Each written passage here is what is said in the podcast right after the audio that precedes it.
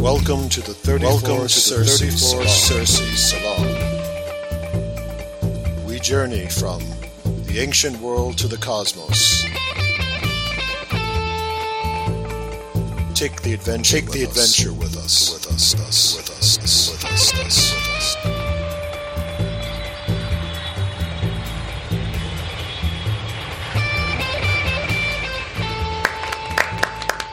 And welcome to the 34 Circe Salon. This is the Parallax channel, and I am Sean Marlin Newcomb. As always, please be so kind as to leave a lovely rating or some lovely comments on whatever podcast platform you are using to listen to us.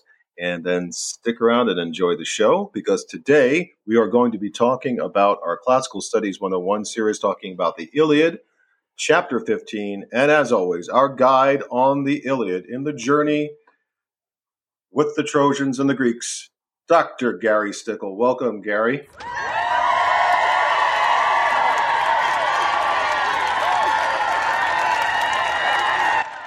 Well, thank thank you for that. Hopefully, I won't disappoint. Not at all. So, tell us, uh, give us a little recap. So, this is chapter fifteen. Give us a little recap as to where we are in the story, what we uh, last heard in chapter fourteen, and what we we can expect in chapter fifteen. Well, as I said last time, chapter 14 is the uh, sexiest chapter in the Iliad. Um, and again, I keep saying the Iliad is the greatest story, most influential story of war ever written, bar none. Um, and it not only showcases uh, the glory of war, but also showcases and ends with the tragedy of war. Mm-hmm. It's very poignant anyhow, chapter 14, I call it the sexiest chapter because in it, uh, Hera, the queen of the gods, uh, dollies herself up with uh, perfume and beautiful dress and crown and everything, and goes to seduce Zeus, her husband and king of the gods, to distract him so that Poseidon, the god of the sea, can help the Greeks win against the Trojans. So that's what that chapter is about. It's also an interesting chapter. We talked about it because Zeus had so many dalliances we know from the mythology. And here's Hera, and he just admits them to Hera. I just still find that mind boggling. Yeah, he has, a, um, he has a gall to recount all these love affairs that he had with mortal women, like Europa, that Europe is named after Europa. Mm-hmm. Um, and, uh, and but he says, but you're better than them, you know. Wow, unreal, unreal. Well, okay, so now we're into chapter fifteen. You know, hardly a politically correct position today, to say the yeah, least. Yeah, it would not not go over well. So, uh, so what's going on? So we're chapter fifteen. Introduce us. What's what's happening here? Well, again, I'll give you a little synopsis. I keep giving you out of this uh, old Harvard, but uh, beautiful translation of the Iliad by uh, Hyatt, uh, excuse me, by Lang, Leaf, and, and Myers, uh, 1883. And the little mini synopsis is uh, Book 15, How Sleep, which is a god, by the way, it's, sleep is called hypnos. We get the word uh, hip, hypnosis from uh, hypnos, hypnotherapy, right. and everything. Yeah, no, um, the, the personification the Greeks use is pretty exceptional, and that's what one of the reasons that this work has lasted and why people love it to this day. Yes. So, it's, so the synopsis reads: How sleep and Hera beguiled Zeus to slumber on the heights of Ida. Now, Ida, spelled I-D-A, is like a second Mount Olympus, and it's near Troy. From it, Zeus can actually see the war going on in from the walls of Troy. Um, so uh, on the heights of Ida, and and how Poseidon spurred on the Achaeans or the Greeks to resist Hector, uh, because Hector is a- attacking the Greeks and and he wants to burn and destroy their ships. And then it says, and how Hector was wounded. Okay, so that's our setup for 15. So that's the setup for 15, and then I'll go on Let's um, before we move into it, let's talk about just where we are as we're moving through this work. So, uh, total number of chapters, we're now at 14. The total number are 24, right? I mean, there's 24 We're chapters. going to 15, but there's 24 chapters. Right. Okay. Right. So we're we're past the halfway point. So in terms of the story arc, what can you tell us? What what have we seen develop to this point? Just kind of to, to refresh our listeners. What Well, I think the- this The story arc at this point is uh, Hector is making, you know, what turns out to be a last ditch effort to defeat the Greeks. Now, why is it a last ditch? Is it because they they've been worn down? They've thrown themselves into the fray. They just don't have the forces to keep holding on. Is that that's No, what's happening? Well, it's all the above, plus uh, Zeus finally, uh, you know, at the assistance of Hera and Poseidon and so on, finally has to turn against them. As much as he doesn't want to, but he does. hmm And in Homer, if, if the gods want you to lose, you're going to lose. And so it's uh, it's it's kind of like a last ditch effort, and Hector is trying to drive the Greeks back and burn their ships so they don't have any escape back to Greece, and hopefully kill enough of them to uh, destroy them. That that's that's his goal. hmm So that's where we are. So let's let's go through it. Let's start through this. All right. this So um, so I'm now I'm reading the 1990 translation by Robert Fagels. That, by the way, that was used in a. I recently saw an hour and 40 minute long play on the Iliad that was performed at this wonderful theater in Pasadena called The Noise Within. right. And uh, you actually know the uh, lady actress that performed it, uh, Deborah, Yeah. Deborah, Deborah Strang. Deborah Strang, and she's a uh, she was my acting teacher, and she is wonderful, marvelous actress, a wonderful person. So yeah, and she she did a great job. I mean, I can nitpick at the way she pronounced uh, the Greek opening.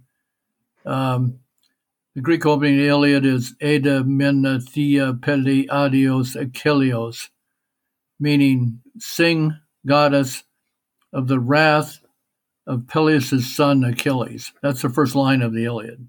hmm So anyhow, Fagels uh, entitles chapter 15, The Achaean or the Greek army at bay.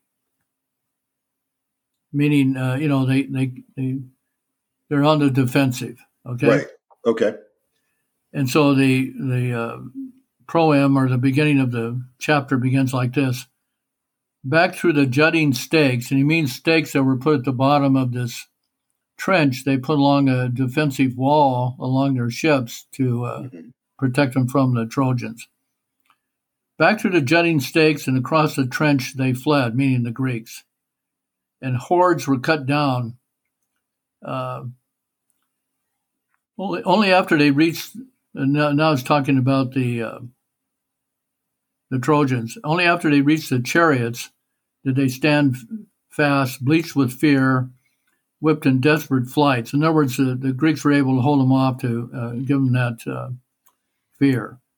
hmm Get this. That moment, Zeus awoke on the heights of Mount Ida, stretched out by Hera because they'd just been making love. Hera, queen of the golden throne. He leapt to his feet, and then he saw the Trojans and the Achaeans on one side routed, and the other harrying them in panic. Greeks attacking and God Poseidon leading the way, and Zeus saw Hector sprawled on the battlefield. Because remember, he in the last chapter he was hit by a boulder by Ajax, the giant Ajax, the second best warrior of the Greeks after Achilles.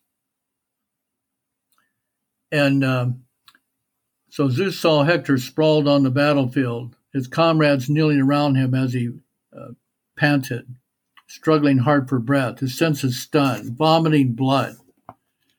The man who struck him down was not the weakest Greek, meaning uh, Ajax.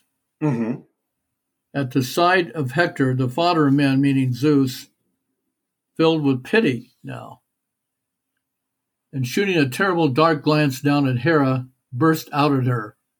What a disaster you create, uncontrollable Hera! You and your treachery, halting Hector's assault and routing Hector's armies.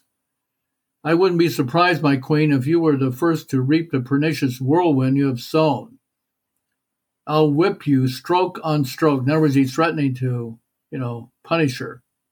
I just want, I just have to interject. I mean, I find Zeus unbelievable. I am not a fan of Zeus. You know this. I've never been a fan of Zeus. It's No. just he's going to call her treacherous with all the stuff he does, and Yeah. then he's going to threaten to beat her. I mean, it's unbelievable. But anyway, go on. Sorry. Well, he's the epitome of duplicity, you know, Mm-hmm.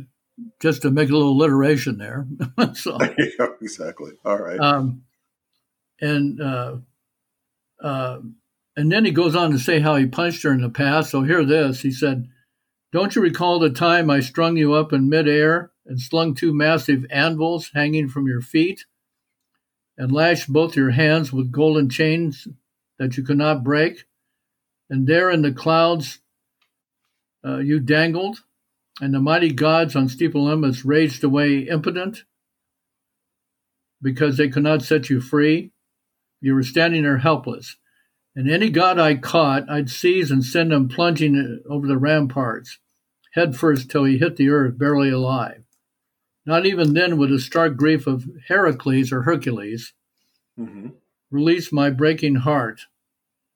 Hercules, Heracles, my own godlike son, and so on. He says, You are always plotting miseries for my son, meaning uh, Heracles. So she didn't like Hercules at all.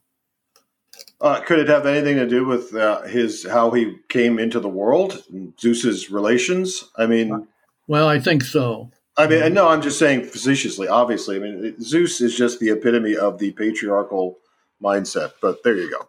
All right, so Yeah. he's now he now he's recounting he's recounting how you basically has abused um, Yeah, the to, to him, it's reminding her that he can punish her badly if he wants to for her bad behavior. From his point of view, bad behavior. Um, and uh, but it just shows, you know, how mean he can be.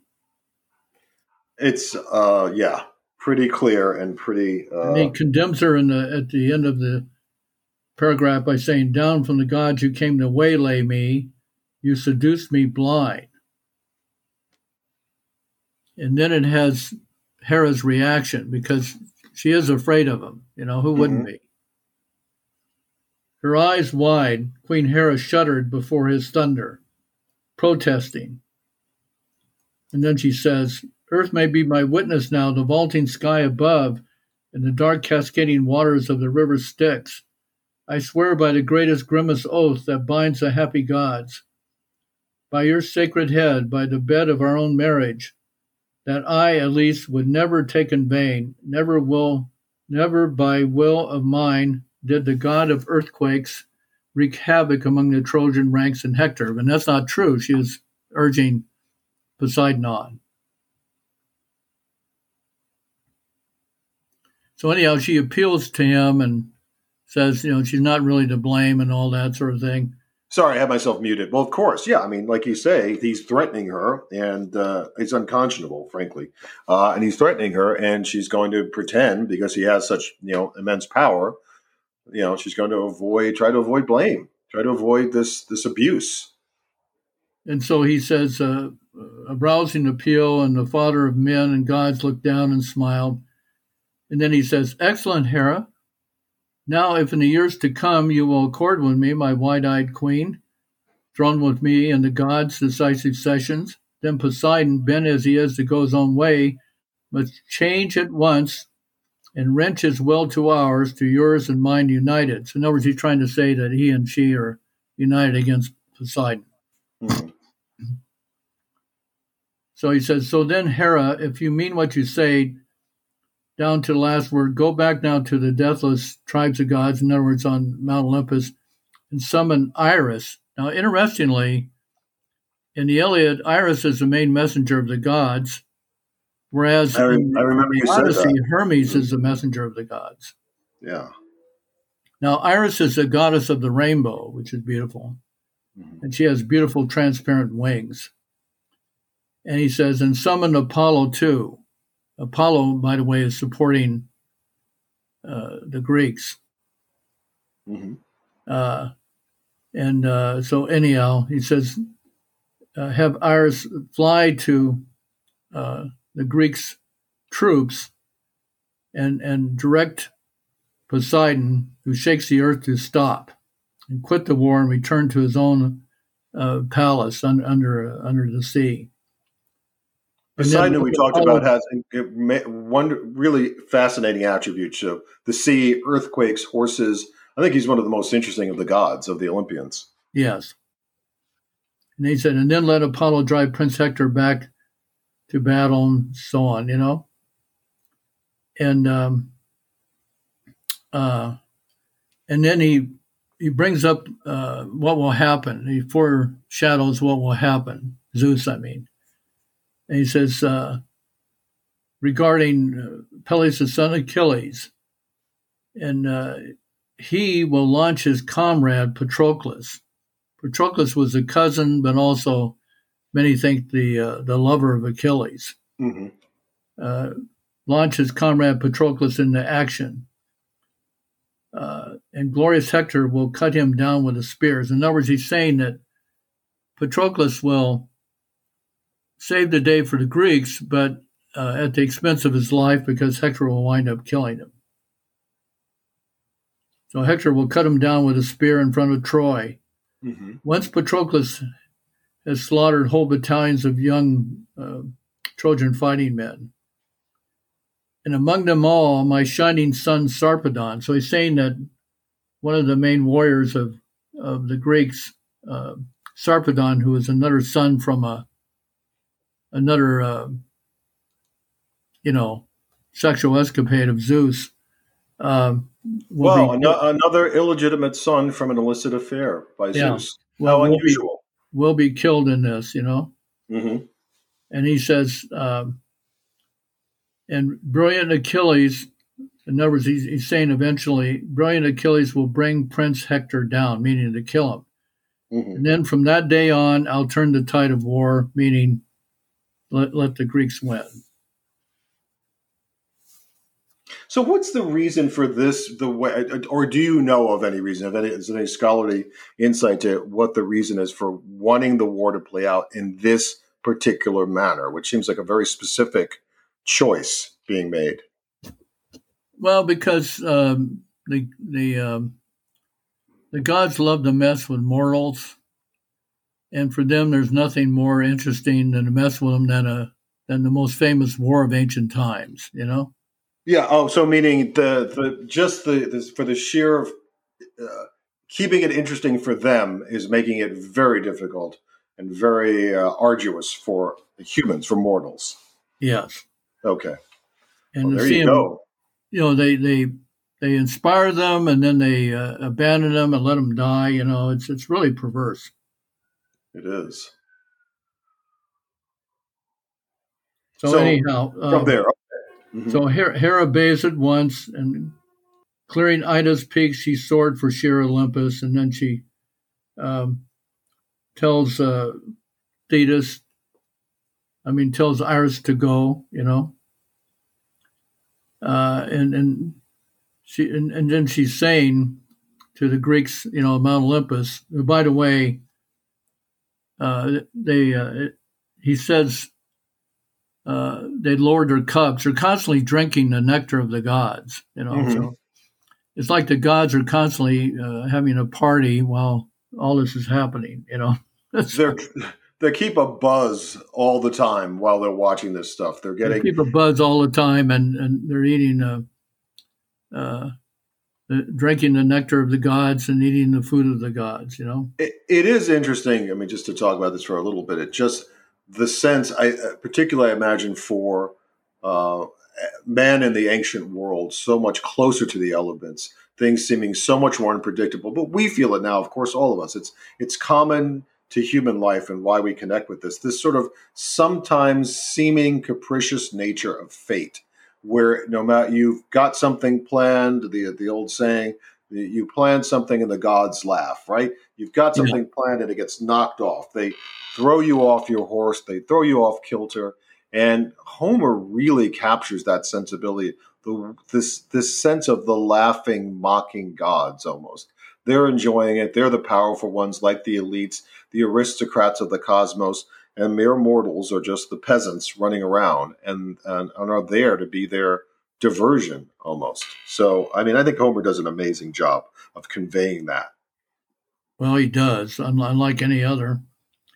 And then, um, you know, Hera says, basically, she's saying, What fools we are storming against Zeus. We're mad because he's first in strength and power, and none in the world is rival. So, in other words, it's hopeless to go against Zeus. Hmm. But Ares, the god of war, it says, with fighting words, Ares pounded his sturdy thighs with the flats of both hands and let loose in grief.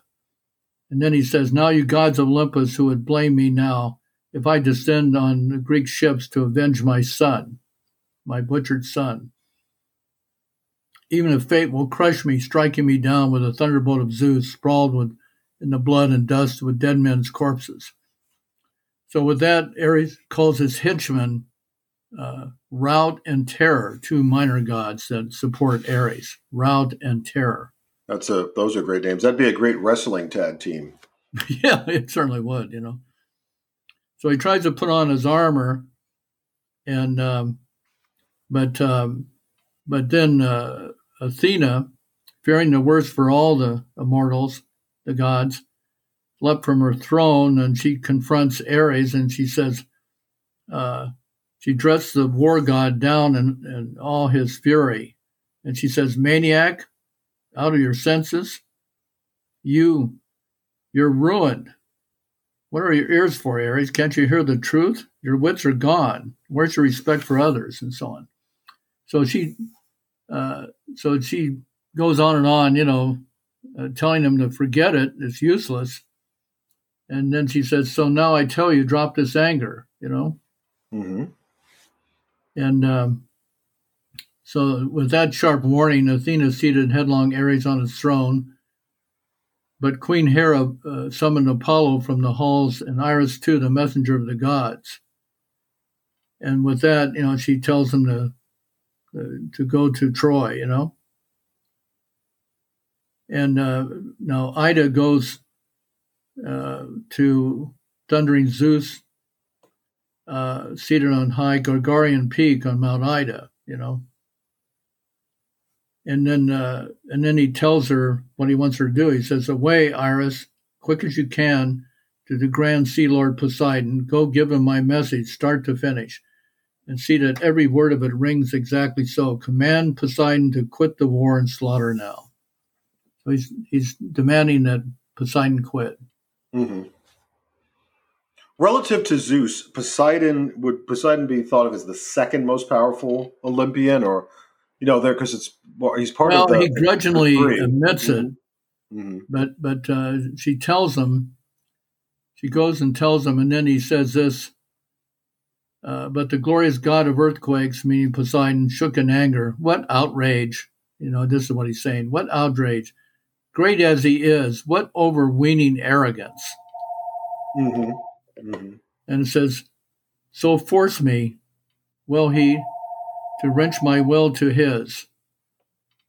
I with the same honors. Three brothers are we, all sprung from Cronus. All of us brought to birth by Rhea, Rhea, you know, the, mm-hmm. the mother, Zeus and I. Hades, the third lord of the dead beneath the earth. The world was split three ways, each receiving his realm. When, when we shook the lots, I drew the sea, my foaming eternal home. And Hades drew the land of the dead. Hades drew the land of the dead, engulfed in haze and night. And Zeus drew the heavens, the clouds and the high clear sky. But the earth and Olympus heights are common to us all. So, in other words, the dry land and Mount Olympus are common to all three gods. So I will never live at the beck and call of Zeus. This is Poseidon raging on. Mm-hmm. No, at his royal ease and powerful as he is, let him rest content with his third world, uh, third with his third of the world. In other words, he's trying to say he's kind of equal to him. You know. Mm-hmm. Don't let him frighten me with his mighty hands. What does he take me for? Some coward, out and out? He better aim his terrible salvos at his own sons and daughters He's their father. They have to obey his orders. It's their fate. And then Iris, you know, tries to get him to see the reason. Iris, quick on as the breezes tried to soothe him. Wait, God, of the sea blue mane which grips the earth. You really want me to take that harsh, un- unbending answer back to Zeus? No change of heart, not even a little? The hearts of the great, you know, can always change. You know how the, the Furies always stand by the older brothers and so on. Then the Lord of Earthquake yielded ground and answered, True Iris, immortal friend, how right you are. It's a fine thing when a messenger knows what's proper. Ah, but how it galls me. It wounds me to the quick when Zeus tries to revile me with brute abuse. His equal in rank. So, in other words, he's trying to say he's the equal of Zeus. And uh, our fated shares of the world are the same. Still, this time I will yield for all my outrage and so on, you know. So, anyhow. So, yeah, that is, that is a, uh, sounds like the gods are trying to summon you. Uh, that is a, uh, a really interesting thing to see about Zeus and Poseidon. I mean, that's a very fascinating aspect of a relationship. That uh, to see that portrayed again, another aspect of what makes Homer such an amazing writer. This these little touches, these little touches of humanity, of of you know character sketches, giving you a sense of what these even the gods are like, and the gods are so real and so human, human like in these in his writing. It's just an amazing work. It's an amazing work as a, as a writer and as an artist. And we've talked about, of course, of course, on the podcast before. Was there a Homer? Were there many Homers? And I know your belief in the the idea of that there was, um, but it's just, and I agree with you because this is the kind of work that there you can feel the hand of an individual in it. So, I, I think so. Yeah. Okay, so we're coming. We're no, coming up real, to. The, it's a real work of genius, as is the Odyssey, and just because the Odyssey is different, um, in that it emphasizes women instead of men, which the Iliad emphasizes men, the Odyssey emphasizes women. Mm-hmm. It doesn't mean that Homer couldn't have created it because you know he wanted to vary the the epics. Yeah, it, absolutely. And the fact that he emphasizes women and, and the Odyssey balances the fact he emphasizes men in the Iliad. Well, Shakespeare wrote comedies and tragedies, and I mean, it's just the writers could write different things. Um, well, we're coming up to the end, so let's kind of like tie. Uh, let's let's wrap it up and bring us towards chapter sixteen. Well, so what happens is uh, Hector ta- attacks his ships, and he manages to break through to get to one ship. And uh, as uh, Homer says, you know, he, he grapples the ship's stern and so on, you know. And, uh, and he says his men and the, the Greeks and uh, are defending their ships, the Trojans are attacking, quote, killing each other with hatchets, battle axes, big swords, two-edged spears, and many a blade, and so on. And the earth ran black with their blood and Hector held fast. He never let go of the high stern. So, in other words, Hector was revived enough to go back into action. And um, and and then he's yelling at the Trojans, "Bring fire! Up with the war cries all together! Now Zeus hands us a day worth all the rest. Today we seize these ships." And they stormed against the ships and so on. Mm-hmm. Um, and then he uh, then he cries, "Not even Ajax held it." I mean, uh, Homer says, "Not even Ajax held his post." Forced by the shafts, meaning all the spears and arrows coming at him, you know, mm-hmm. he backed away in inches, certain that he'd die. And uh, so, anyhow, they he stood on a ship with a, a what what uh, Homer what is translated as a pike, uh, fending off, you know, the the Greeks, I mean the Trojans and stuff like that. And then he urges his men on, friends fighting uh, or Greeks, fight like men, my comrades, call up your battle fury, and so on, you know. And with each war cry, he thrust his slicing spike with fresh new fury. And any Trojan crashing against the big ships, torch ablaze in hand, straining to please Hector, who urged him on. Ajax was ready and waiting there would stab each man with his long, rugged pike, 12 he impaled point blank, struggling up the holes. And that's the end of the chapter. And interestingly, it ends with 12, which I think is a sacred number. Right. We've talked about the sacred uh, symbolic number system. So we end with a, just an intense, intense battle sequence. Yes. Um, and as we are past the halfway mark of this work, going to the two thirds mark of it, uh, we're get, we're getting to some, you know, th- this this resolution of the story is upon us. So uh, this will be very interesting to see where we get to in chapter 16. So this has been chapter 15 of the Iliad. We of course have been on this journey, guided on this journey by the one, the only Dr. Gary Stickle. Thank you, Gary. Thank you. It's great.